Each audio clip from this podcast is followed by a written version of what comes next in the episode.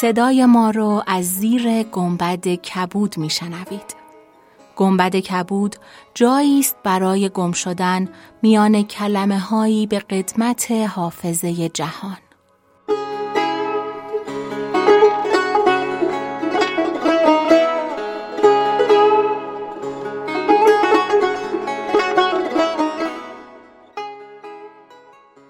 شقایق جهرومی هستم و چراغ 24 گنبد کبود رو با نشانه های ایرانی هزار یک شب از کتاب عشق و شعبده روشن می‌کنم. این چراغ با حمایت پته روشن شده. پلتفرم آنلاین رزرو بلیت هواپیما به همه نقاط جهان.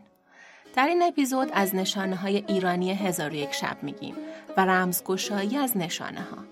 سفر یکی از همین راه هاست که با هزینه کردن براش ثروتمندتر میشیم چون نشانه هایی رو به دست میاریم که در تمام قصه زندگی به کارمون میاد.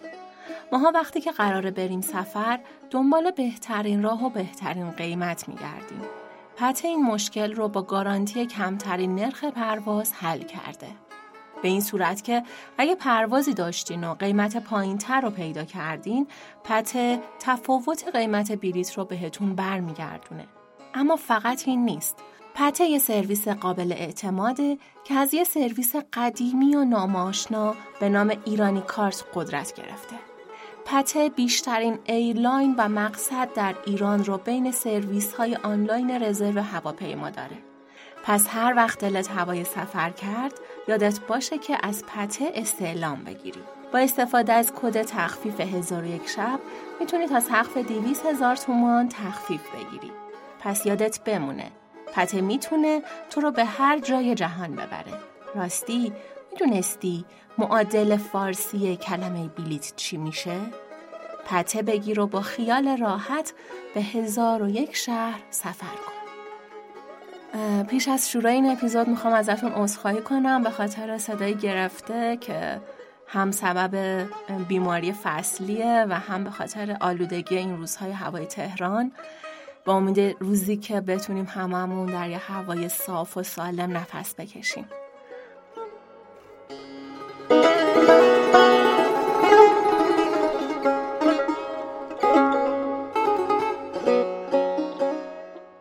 در میان اقوام شرق و غرب شبیه یه پل عظیمه.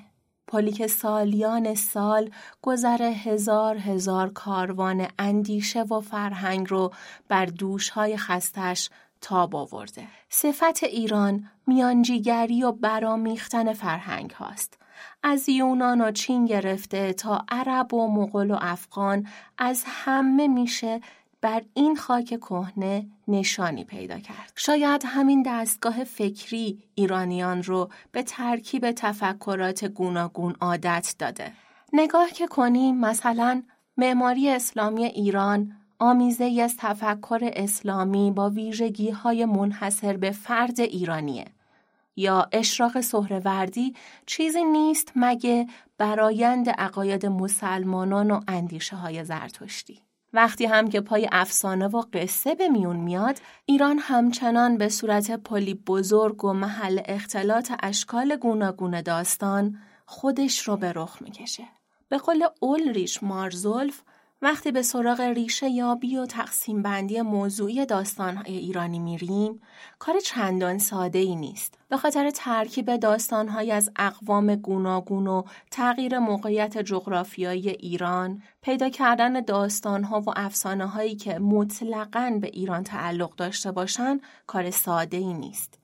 این دشواری گاهی بیشتر و عمیقتر هم میشه.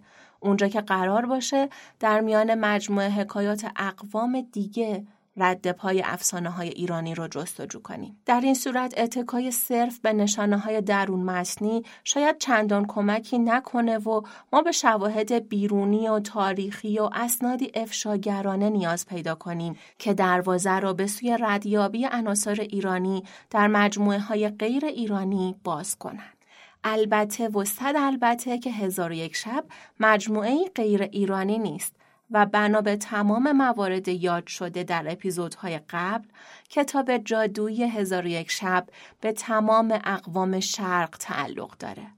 هر چند چیزی که در نهایت از هزار یک شب در اذهان تمام جهان باقی مونده تصویر عربی بودن کتاب تره. چون این کتاب در بغداد شکوه و جلال واقعیشو به دست آورد و در بین مصری های عرب زبان تدوین شد و بعد از عربی به زبانهای دیگه ترجمه شد. پس برای کشف نشانه های ایرانی به شواهد بیرونی نیاز داریم. مهمترین سند اشاره مستقیم ابن ندیم به قصه گویی ایرانیانه.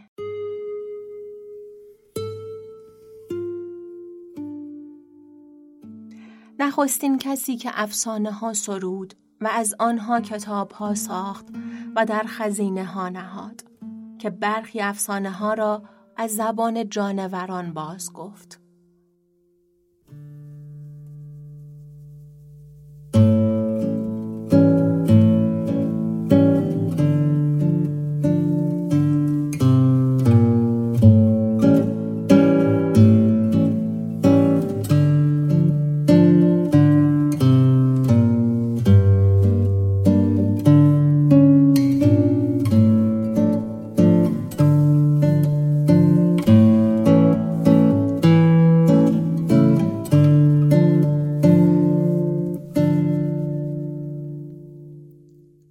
ندیم در ادامه به کتاب هزار افسان و داستان پادشاهی که نفرت از زنان خونخارش کرده اشاره می‌کنه. به نظر می‌رسه که هزار افسان به دوران پادشاهی هخامنشیان و اشکانیان تعلق داشته باشه. این کتاب در زمان سلطنت ساسانیان به دستور خسرو انوشیروان با داستانهای هندی ترجمه شده به پهلوی آمیخته شد و به شکل مجموعه کامل در اومد.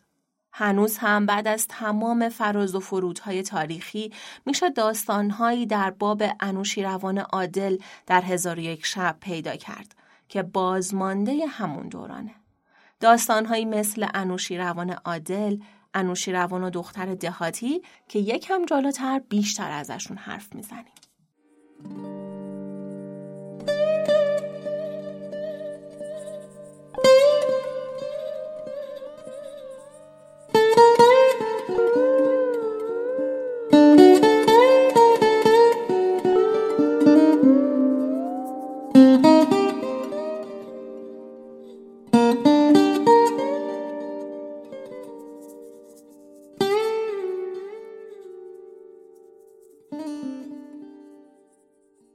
همونطور که در اپیزود قبل گفتیم احتمالا تأثیر ادبیات هند بر هزار افسان فارسی چیزی بیشتر از آریه دادن چند داستان بوده.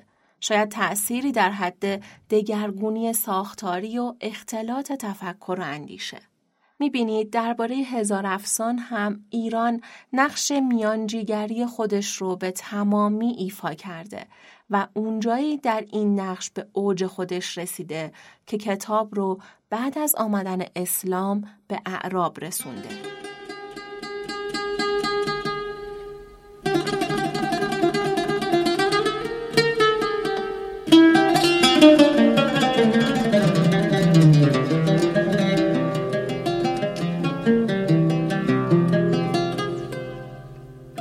جلد اول کتاب سبک شناسی از رخنه ادبیات فارسی در ادبیات عرب پس از اسلام گفته میشه.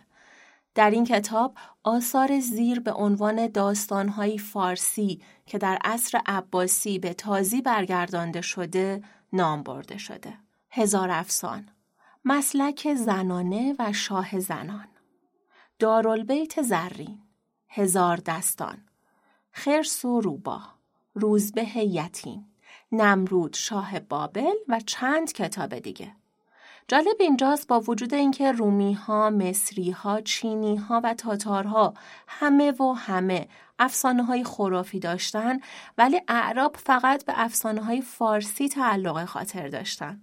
شاید چون یکتا پرستی زرتشتی بیشتر از تسلیس مسیحی و هندی یا بود پرستی یونان با توحید مسلمانان همخانی داشته. پس هزار افسان هند و ایرانی این بار با سلیقه عرب ها تلفیق شد. اما هزار یک شب یه بار دیگه به ایران برگشت. در حالی که در نبودش افسانه های آمیانه ایرانی به رشد خودشون ادامه داده بودند. داستانهایی که از مرزهای طبیعی جهان میگذشتن و بعضی هاشون ریشه پهلوی داشتن. مثل سمک ایار، اسکندرنامه، حمزنامه، مختارنامه، حسین کرد و امیر ارسلان نامدار. اغرب زلف کج با تا در کار ما چونینه کیه که در می‌زنه من دلم میلرزه؟ در و بالنگر می‌زنه من دلم میلرزه؟ ای پری بیا در کنار ما جان خسته را من از برم مرو خسم جان نشو. تا فدای تو کنم جان. از برم مرو خسم جان نشو. تا فدای تو کنم جان. کریستیانسن عامل انتقال قصه ها رو در ایران به دو بخش تقسیم می‌کنه. اول قصه گویان حرفه‌ای و سیار و دوم حرمسراها. زنان حرمسرا بهترین ناقلان داستانهایی بودند که به صورت سینه به سینه به اونها رسیده بود. مثلا امیر ارسلان در زمان ناصرالدین شاه شب به شب برای شاه حکایت می شد و یکی از دخترانش از پس پرده اون چیزی رو که می شنید می نوشت. اینجوری بود که داستان مکتوب شد و از طریق زنان حرمسرا دست به دست چرخید.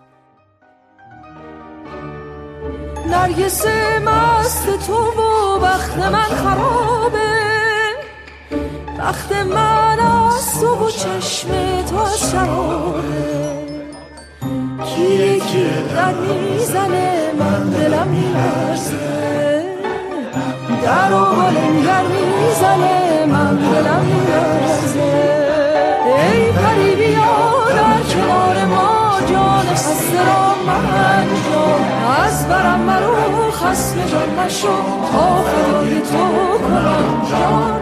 از برم مرو خسم جان نشو تا فدای تو کنم جان. هزار یک شب در عهد رونق افسانه ها و در زمان محمد شاه قاجار بنا به اشاره بهمن میرزا توسط عبداللطیف تسوجی تبریزی از تازی به فارسی ترجمه شد و سروش اصفهانی برای اشعارش معادلهایی سرود یا انتخاب کرد.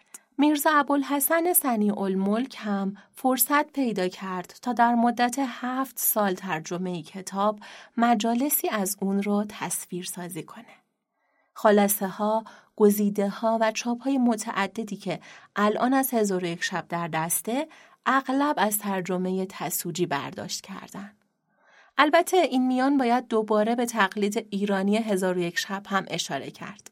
این تقلید اسمش هزار و یک روزه توسط درویشی به اسم مخلص در حوالی قرن هفدهم میلادی تدوین شد. آغاز هزار یک روز هم حالا هوایی شبیه هزار یک شب داره. همه داستان ها به بهانه واحد گرد هم جمع شدن. اون بهانه چیزی نیست مگر رفع آزردگی شاهزاده خانمی به نام فرهناز که به خاطر خوابی از مردان متنفره. در عالم واقع دید دو غزالی نر و ماده را که آهوی نر در دام سیاد در افتاد و مادهش در خلاص او به جهدی وافی امداد داد تا قیدش بکشود و حیاتش ببخشود. و سپس آهوی ماده مقید و دام در گردنش مقلد آمد. بدون آنکه به جفت خود اعتنایی کند که اسیر است و در قید و زنجیر بگذاشت و بگذشت. سیاد بیامد و در او آویخت و خون بریخت. هرچند بعضی از نویسندگان غربی هزار یک روز رو به هزار یک شب ترجیح دادن چون وجهه اخلاقی پررنگ تری داره. اما به نظر خانم سمینی که من هم با ایشون هم نظرم دنیای مخوف و تراژیکی که در آغاز هزار و یک شب ساخته میشه به مراتب از نفرت بیپای و اساس فرهناز از مردان عمیق تره. در هزار یک شب مسئله همون بودن یا نبودن ابدی ازلیه ولی در هزار و یک روز تمام عمق فاجعه در مجرد موندن شاهزاده خانم خلاصه میشه. علاوه بر این میشه در بین هزار و یک شب داستانی مشابه هزار و یک روز پیدا کرد. در قصه تاج الملوک که داستانی ایرانیه شاهزاده خانومی به اسم سید دنیا مثل فرهناز به خاطر خوابی مردان رو از خودش میرونه. عجوز گفت سید دنیا شبی به خوابندر سیادی را بدید که دام نهاده و دانه ریخته و در نزدیکی دامگاه نشسته. پس همه مرغان به سوی دامگرد آمدند و دو کبوتر نر و ماده نیز به دانجا آمدند که ناگاه پای کبوتر نرینه بر دام فرو رفت و پر همی زد تا همه مرغان برمیدند و از کنار دام بپریدند. پس از آن سیاد بیامد و دام با سلاح آورده بگسترد و دورتر نرینه نیز بپرید و به یاری مادش باز نگشت. پس سیاد بیامد و کبوتر ماده بگرفت و بکشت و سیده در حال از خواب بیدار شد و گفت مردان همه بدین گونه هستند. اما سید دنیا مثل فرهناز با شنیدن داستان درمان نمیشه بلکه به حیله دایه و مرد عاشق چشمش بر تصویری میافته که به نوعی خواب رو تکمیل می‌کنه و نشون میده که کبوتر نر بی تقصیر بوده. به این ترتیب میشه هزار و یک روز رو جزئی از هزار و یک شب به شمار آورد. حالا با این نگاه کلی میشه به سمت جزئیات خیز برداشت و به رد پای ظریفتر قصه های ایرانی در هزار و یک شب پرداخت.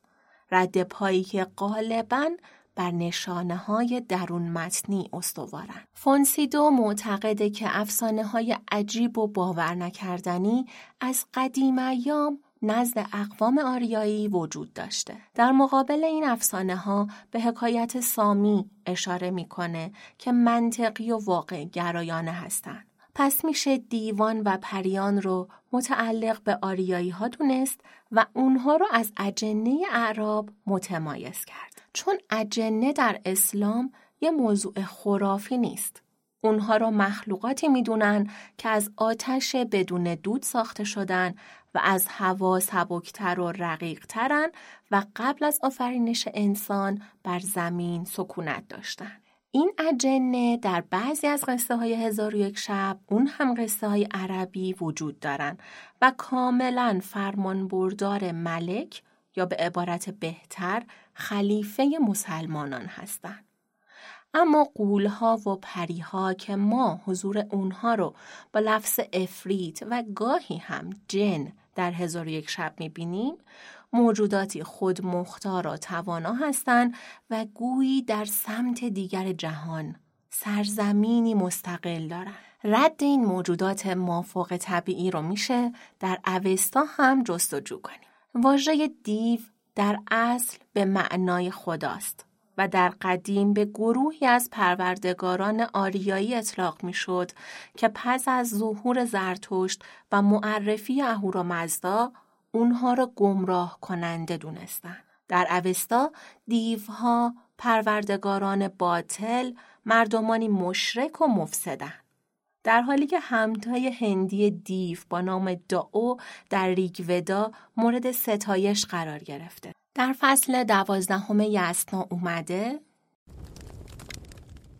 من گواهی می دهم که مزدا پرستم. من می ستیزم با بدان برهمزن راستی دیوان و با آشتی ناپذیری آنان را دشمن می دارم و ستایش و نیایش خود را به پندان تقدیم می کنم. نیروهای خبیس نیرومند کم کم شکلهای دقیق تری پیدا می کنند. برای نمونه این توصیف مخوف از اجیده هاک در هومیشت رو بشنوید. می ستاییم آنکه کشت اژیده ها که سپوزه سکله شش چشم را که هزار نیرنگ داشت و دیوی بسیار دروغ و بسیار زورمند بود که ناپاک بود و زیانآور برای این جهان این دیوان طبعا از اعتقاد دینی به باورهای آمیانه راه پیدا کردند و چهره سهمگین و دگرگون پیدا کردند. در افسانه های آمیانه مثل سمک ایار و امیر ارسلان نامدار میشه از دیوهای بدخو نشان پیدا کرد. از دیو و دد گفتیم بریم سراغ پری. پری در روایات کوهن یه موجود لطیف و زیباست که گاهی به واسطه زیبایی فوقلادش آدمی رو فریب میده و عاشق خودش می‌کنه. گاهی هم در روایات کوهن و برخی از قسمت های اوستا پری جنس معنس دیو هاست که از طرف اهریمن گماشته شده و جزء لشکر اهریمنه و بر ضد زمین و گیاه و آب در حال کاره. حضور همه این موجودات فراتبیعی یکی از نشانه هایی که میشه بعضی از قصه ها و حکایت های هزار و یک شب رو به هویت ایرانی پیوند زد. برای مثال قصه حسن بصری و نور و نسا یکی از حکایت هایی که مملو از نشانه های سحر و جادوی ایرانیه. در این حکایت کهن یک پری لطیف و زیبا حضور داره. حسن بصری که پس از گذروندن ماجراهای بسیار در قصری با شکوه مهمان دخترانی مهربان میشه روزی از سر کنجکاوی دری ممنوع رو باز می‌کنه و در پس اون در پرندگانی رو می‌بینه که برای تفرج کنار دریاچهی فرود میان.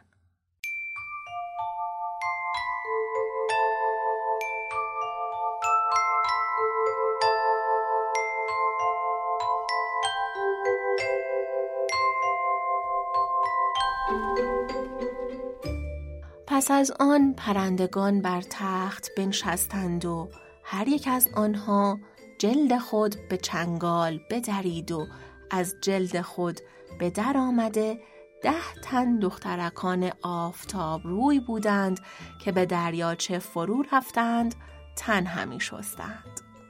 حسن چون ایشان را بدید عقلش بپرید و دانست که خواهران او را از گشودن آن در من نمی کردند مگر بدین سبب.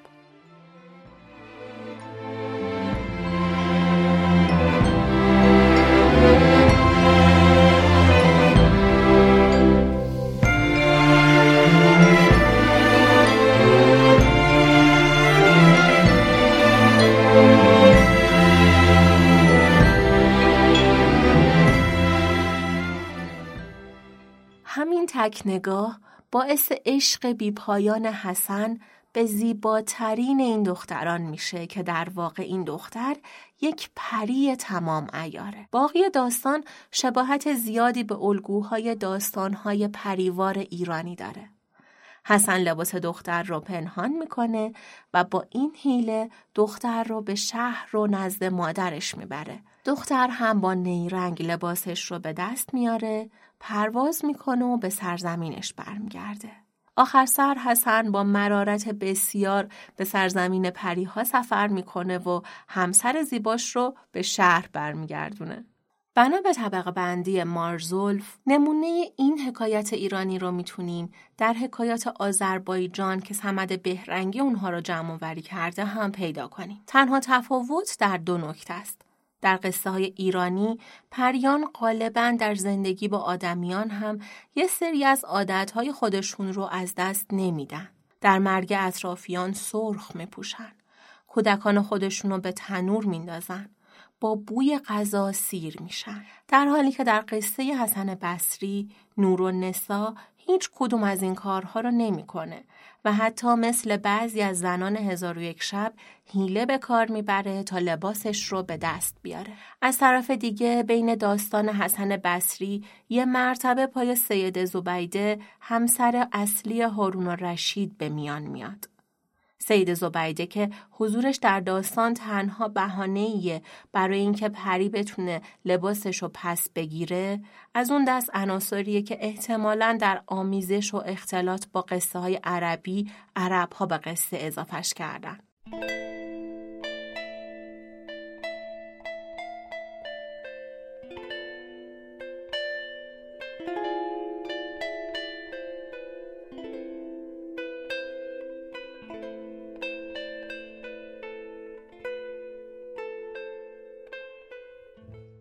ای از یک دیو تیپیکال رو میشه در داستان سیف الملوک و بدی الجمال پیدا کرد. این دیو مثل تعریف اوستا بدکردار و پست و پلیده. اسمش ملک ازرقه. دختر یکی از ملوک رو دزدیده و جایی پنهان کرده. از سر تصادف قهرمان داستان سیف الملوک به این مکان پنهان راه پیدا می‌کنه و تصمیم می‌گیره که دیو بد هیبت رو هلاک کنه. در حالی که شاهزاده خانوم بهش هشدار میده.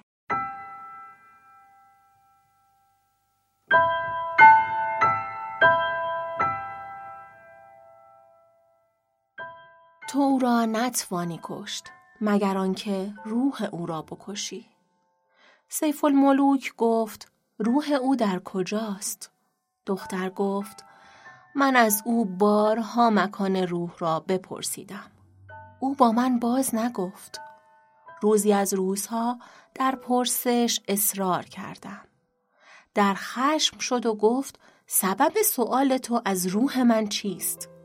گفتم مرا جز تو کسی نمانده و مرا تا زندگانی هست پیوسته با روح تو هماغوش خواهم شد.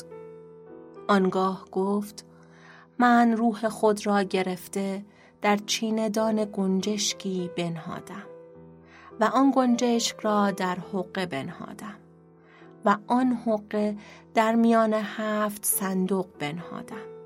صندوق ها در کنار این بحر محیط به زیر رخامی بنهادم که این سوی بحر از انسان دور است و کسی از انسیان بدین مکان نتواند رسید.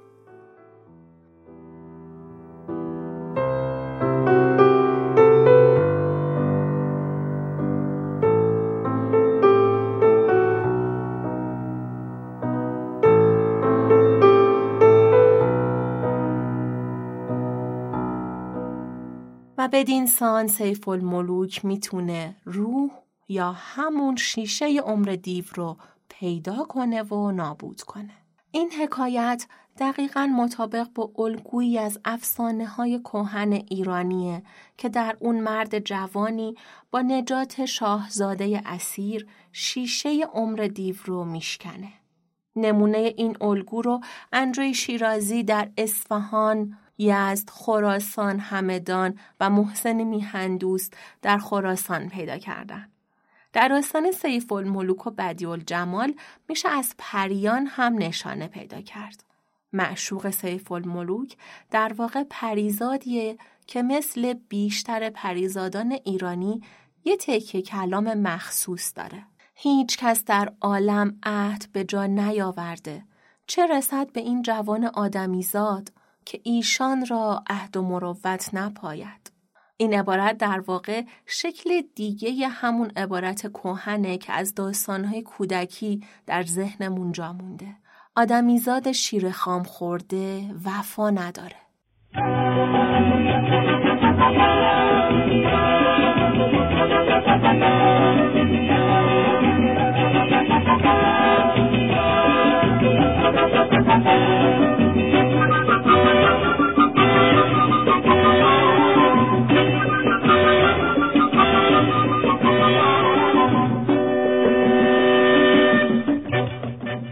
جز این دو حکایت در حکایت های دیگه هم میشه ردب های دیف ها و پریان ایرانی رو جستجو کرد اما از همه مهمتر باید به اولین حکایتی اشاره کنیم که در مقدمه کتاب و در معرفی شهرزاد بازگو میشه پس از اون که شهریار و شاه زمان به خیانت همسران خودشون پی می‌برن راهی بیابان میشن و در راه با منظره غریب برخورد می‌کنن.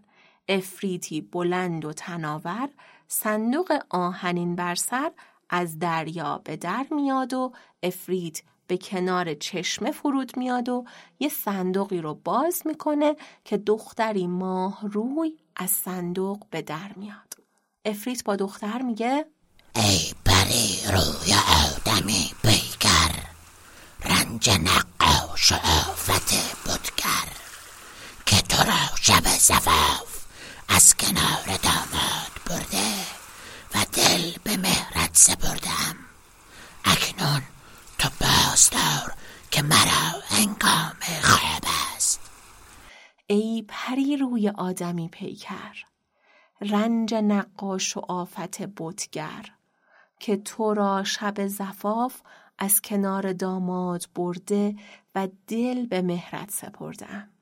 اکنون تو پاسدار که مرا هنگام خواب است ولی دختر به جای پاسداری ملکزادگان رو از بالای درخت به سمت خودش دعوت می‌کنه و بعد طبق عادت انگشترهاشون رو می‌گیره و به مجموعه 570 انگشتر دیگه اضافه می‌کنه.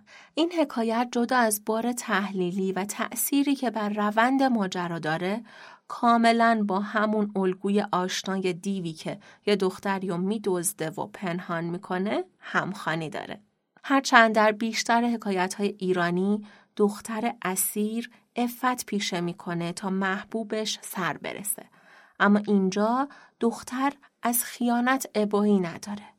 انگار به این وسیله می‌خواد از دیو انتقام بگیره و همزمان داره به دو ملکزاده خیانت دیده با زبان بی زبانی میگه که خیانت زنان از محدودیت و مظلومیتشون می‌تونه ناشی شده باشه. نشانه های ایرانی قصه های هزار و یک شب صرفاً به شخصیت های دیو و پری محدود نمیشه. بسیاری از قصه ها از جهت روند داستانی با الگوهای قصه های ایرانی تجانس دارن. در همین هیته سحر و جادو میشه موارد بسیار زیادی رو پیدا کرد که با افسانه های کوهن ایرانی مطابقت دارن. مثلا بارداری جادویی. یکی از الگوهای مشترک این موتیف رو به ایران نسبت میدن. شاه من ماه من رحمتی به حال زارم. بفکن از روی خود روشنی به شام تا آخرین کارم بین فقان زارم. چشم جال پارم را.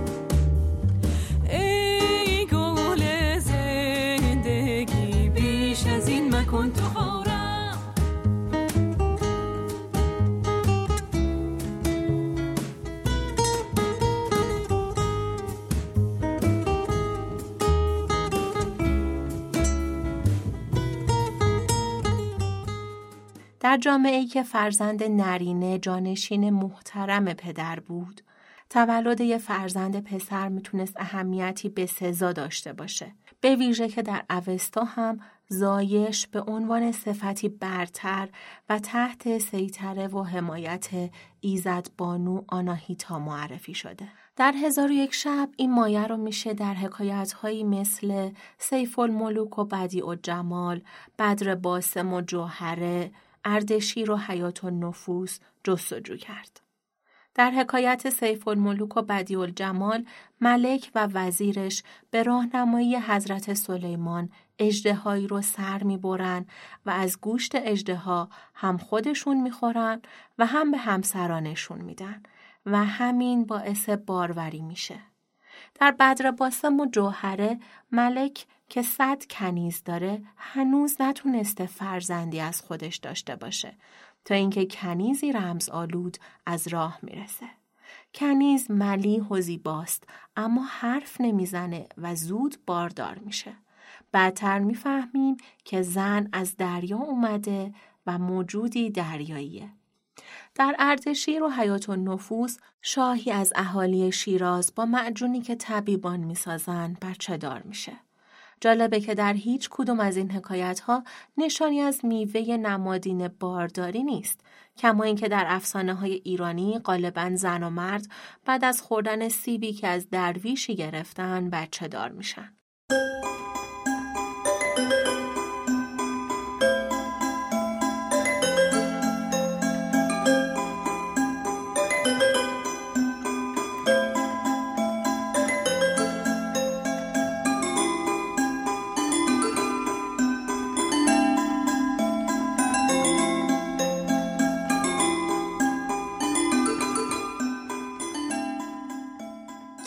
بخوایم از هیته سحر و جادو پا بیرون نذاریم می‌تونیم نشانه های قصه های آمیانه ایران رو در گونه های دیگه ای از داستان های هزار و یک شب هم کشف کنیم.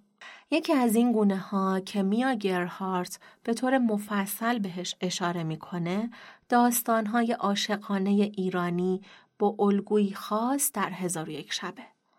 این الگو به زعم میا یعنی عاشق شدن جوانی بی تجربه تنها با شنیدن وصف یا دیدن تصویر زنی زیبا و بعد سفر و به جان خریدن دشواری های بسیار برای رسیدن به معشوق نادیده. علت وجودی چنین داستانهایی رو می‌تونیم در سرزمین های پهناور ایران جستجو کنیم. سرزمینی که به علت وسعت جغرافیاییش دوری عاشق و معشوق و سفر یه امر طبیعیه. مارزولف هم در تقسیم بندیش دو داستان نمونه ایرانی رو ذکر می‌کنه که هر دو با الگوی عاشقانه و ایرانی هزار یک شب همخونی داره. یکی داستان نارنج و تورنج و دیگری عاشق شدن با دیدن موی در آب.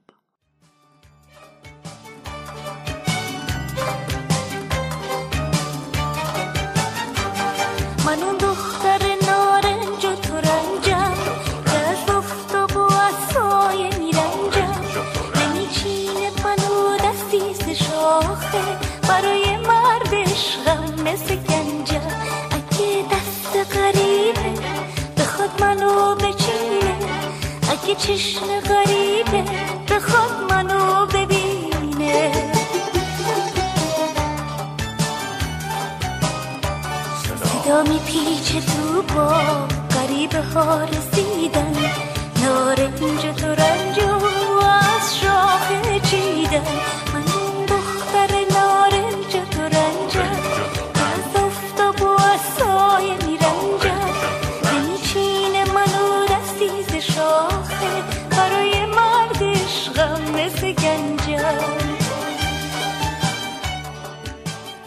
در نارنج و تارنج شاهزاده با شنیدن وصف زیبارویی به نام نارنج در دام عشق گرفتار میشه و بعد برای پیدا کردنش راهی میشه. این داستان رو میشه در افسانه های آذربایجان، خراسان، کرمان و اصفهان ردیابی کرد. در الگوی عاشق شدن با دیدن مویی در آب پادشاهی تار موی افتاده در آب می‌بینه و بدون اینکه چیزی از صاحب مو بدونه به عشقش گرفتار میشه. در حالی که مو متعلق به زنی شوهر داره و همین چالش اصلی داستان رو ایجاد می‌کنه. مشابه این نمونه ها رو میشه در داستان های قمرالزمان و گوهری، تاج الملوک، اردشیر و حیات النفوذ، بدر باسم و جوهره، سیف الملوک و بدی و جمال دید. در داستان قمر و زمان، اردشیر و داستان جوهره مردها از طریق شنیدن وصف معشوق به عشقش دچار میشن در حالی که تاج الملوک و سیف الملوک با دیدن تصویر معشوق خودشون رو پیدا می‌کنن. در هر دو گونه به نظر می‌رسی که تقدیر بازیدهنده اصلیه و تقدیره که تصمیم می‌گیره کدوم مرد در کنار کدوم زن قرار بگیره.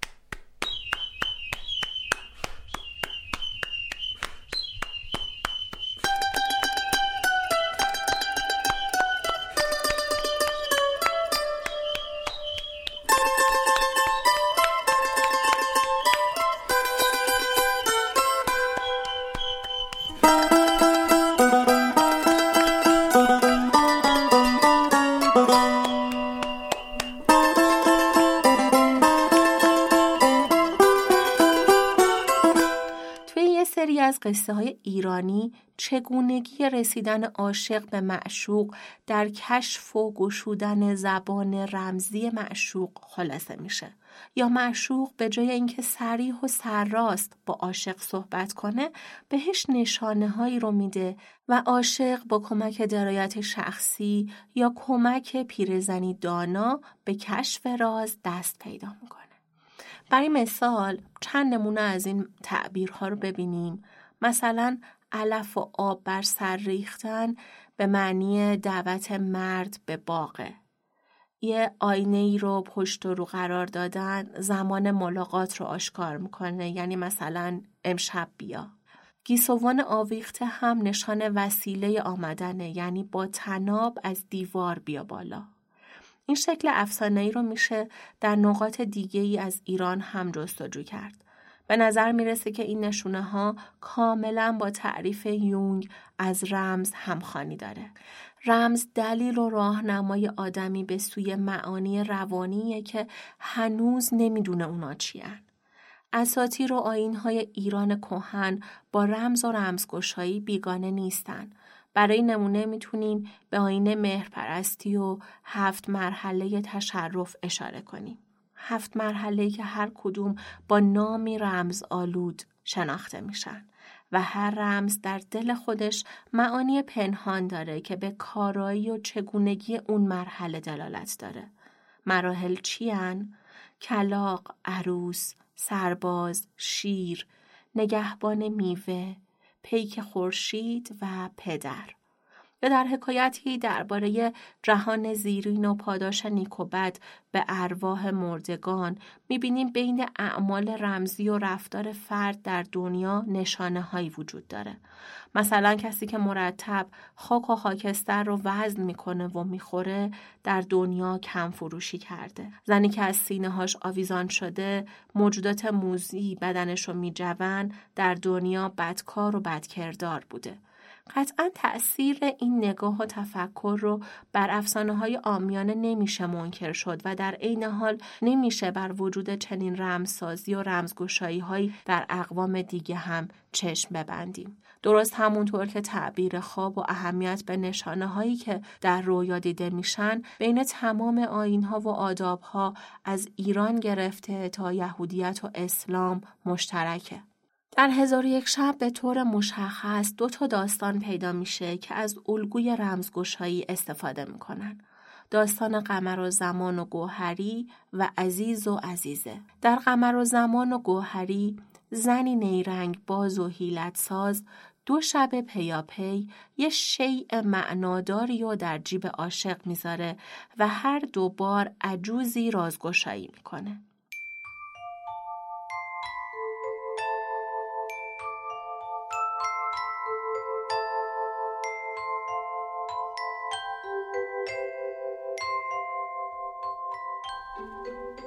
قمر و زمان جواب داد. چهار قاب در جیب خود یافتم. عجوز بخندید و گفت معشوقه تو آنها را در جیب تو نهاده با تو اشارت کرده است که اگر تو عاشق می بودی نمی خفتی. هنوز تو کودکی تو را بازی شاید با عشق خوب رویانت چه کار است و بار دیگر من دوش بی اختیار بخفتم چون بامداد شد در جیب خود جز کاردی نیافتم. عجوز گفت خدای تعالی تو را در شب آینده از آسیب آن زن نگه دارد که او با اشارت با تو گفته است که اگر بار دیگر بخوابی تو را بکشم.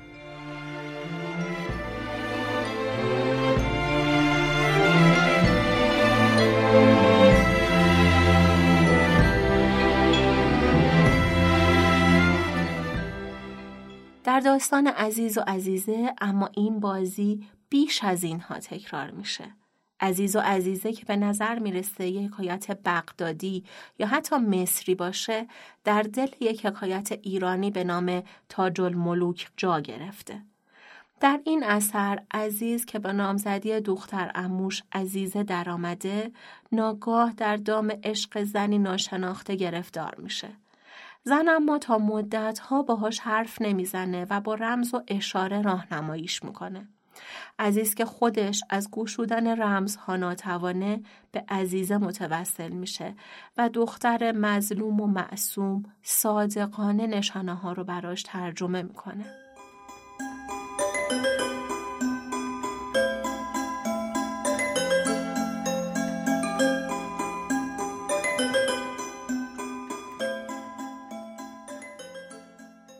پس با او گفتم اشارتهای او چیست؟ گفت اما انگشت لب نهادن اشارت هست بر آنکه تو در نزد او به جای روان اندر تنی. و اما دستارچه اشارت هست به سلام کردن عاشقان معشوق را. و اما ورقه اشارت هست به اینکه اورها جان در قید توست.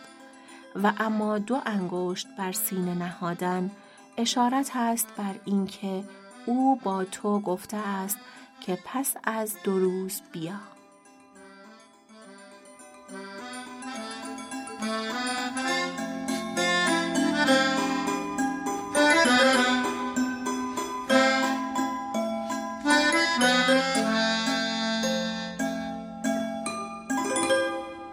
از اینجا بازی رمز سازی و رمزگشایی شروع میشه و شاید بیش از نیمی از داستان رو به خودش اختصاص میده. در یکی از ملاقات ها زن چیزهایی رو از پنجره بیرون میاره و کنار عزیز می‌ذاره و همه اینها توسط عزیزه تفسیر میشه.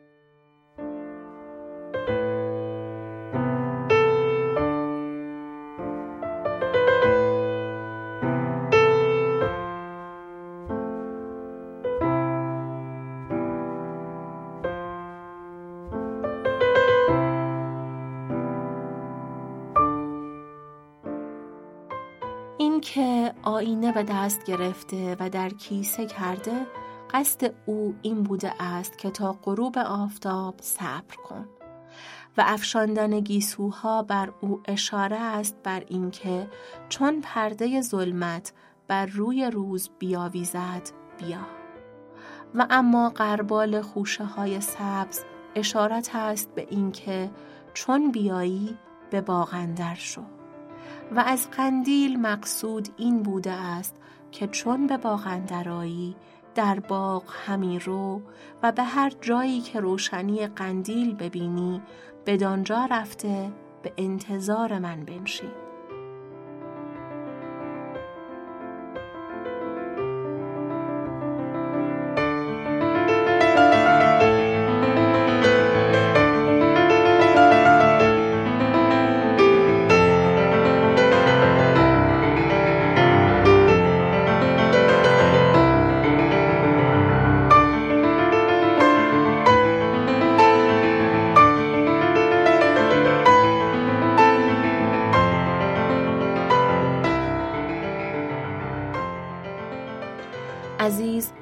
به باغ میره اما پیش از آمدن زن خوابش می‌بره و صبح فردا که بیدار میشه می‌بینه یه تکه نمک روی شکمشه.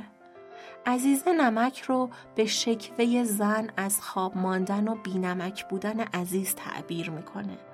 چرخ ادامه پیدا می‌کنه و در این بین تخم خرما به آتش عشق کارد به تهدیدی مرگالود و پاره پوست به جدایی تن و روان ترجمه میشه.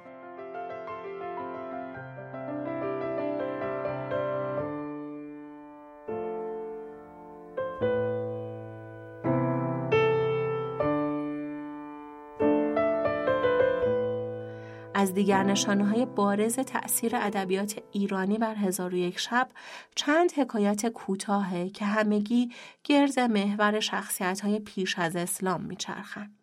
انوشیروان عادل، انوشیروان و دختر دهاتی و تدبیر زن. در داستان انوشیروان عادل، انوشیروان خودش رو به بیماری می‌زنه و میگه درمانم خشتی از یک ویران است. فرمان بردارانش تمام سرزمین رو زیر پا می‌ذارن اما نمی‌تونن ویرانه ای پیدا کنن. انوشیروان وقتی این رو می‌فهمه خوشحال میشه چون می‌فهمه که تمام مملکتش آباد شده. در انوشیروان و دختر دهاتی انوشیروان هنگام شکار از دهکده ای سر در میاره و در اونجا دختری روستایی بهش جامی از آب نیشکر میده.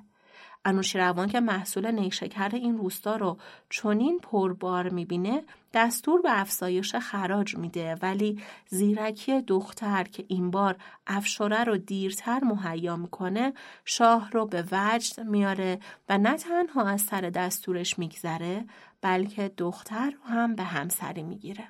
در حکایت تدبیر زن محور خسرو و شیرینن. البته این حکایت کوچک نشانی از عشق میان خسرو و شیرین نداره بلکه به عکس گویی خسرو از پندهای بیهوده شیرین کلافه و درمانده است. ماجرا از این قراره که سیادی برای خسرو یه ماهی بزرگ هدیه میاره. خسرو بهش دستمزدی قابل توجه میده ولی شیرین بهش اعتراض می‌کنه و خسرو تصمیم می‌گیره با ای که از شیرین یاد گرفته پولها رو پس بگیره. اما با زیرکی سیاد هیلش نقش براب میشه و خسرو به واسطه منادی در سرزمین ندا میده که به پند زنان اعتماد نکنید. در خیلی از داستانها اسامی ایرانیان ولی اعتبار تاریخی ندارن. مثلا در همین حکایت شرکان و زول مکان که داریم می‌خونیم جنگ های صلیبی رو افسانه وار تعریف می‌کنه. اسم سرلشکران سپاه اسلام ایرانیه. بهرام سرهنگ دیلمانه، رستم سرهنگ ترکان، اما از تمامی این اسامی مهمتر نام شخصیت های رشته اصلی داستانه. شهرزاد، شهریار و شاه زمان. اصلا آغاز هزار یک شب اینجوریه. چون این گویند که ملکی از ملوک آل ساسان سلطان جزایر هندوچین بود و دو پسر دلیر داشت. یکی را شهریار و دیگری را شاه زمان گفتندی. به این ترتیب در همون ابتدای هزار یک شب نه تنها مرزهای جغرافیایی داستان به ناحیه وسیعی از شرق تعلق می‌گیره بلکه بر ایرانی و ساسانی بودن شخصیت های اصلی تأکید میشه. به ویژه اسم شهرزاد یادآور القاب چند ملکه مشهور ایرانیه در قسمت های بعد مفصل تر از شهرزاد و پیوندهای ایرانیش میگیم.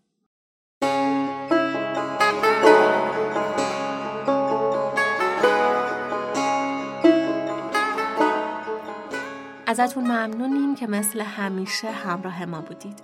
فصل تازه هزار و یک شب زیر گنبد کبود در حال تهیه است و در صفحات سوشال مدیای ما خیلی زود قرار کلی محتوای تصویری جذاب درباره اسطوره ها و قصه ها ببینید. همراهی شما بزرگترین دلگرمی ماست. راه های حمایت از گنبد کبود و همینطور کد تخفیف پته در توضیحات اپیزود براتون درد شده. چراغ 24 روم با همراهی پته پلتفرم آنلاین تهیه بلیت روشن شد و مثل همیشه در سام استودیو ضبط شده.